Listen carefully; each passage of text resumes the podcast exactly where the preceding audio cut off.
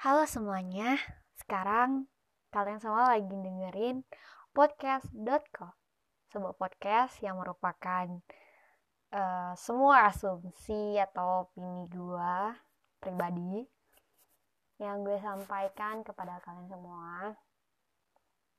Ya untuk menemani kalian kala kalian sendirian di atas kasur atau kalian lagi mengendarai mobil, menikmati kemacetan ibu kota, atau sekedar bosen gak ada temen. Oke, jadi untuk sekarang gue mau ngomongin sesuatu yang gue suka, yaitu K-pop. untuk sebagian orang mungkin K-pop ini udah gak asing banget ya.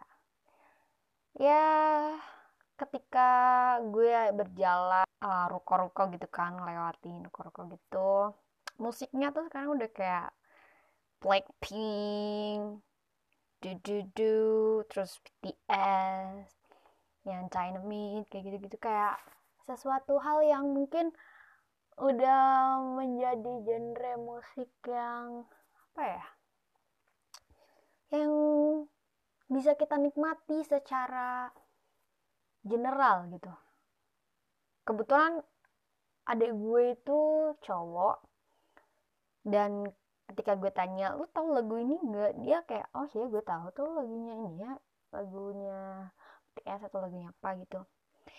Dan jadi sesuatu yang normal gitu ketika lu mendengarkan lagu ini.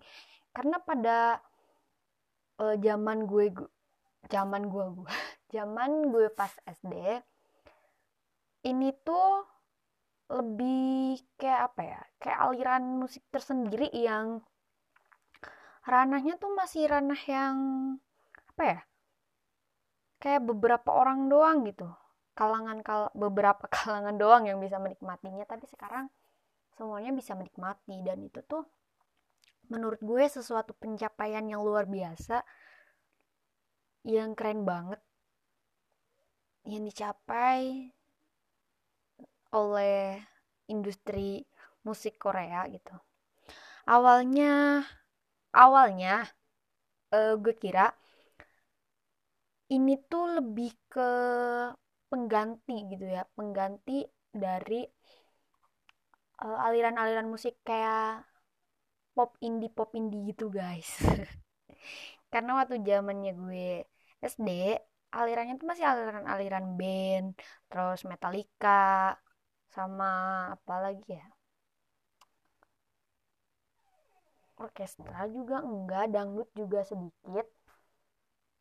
Terus sekarang jadi kayak banyak aja itu yang suka dan dan anehnya semua orang ini dari ber, ber, ber, bah, berbagai kalangan gitu guys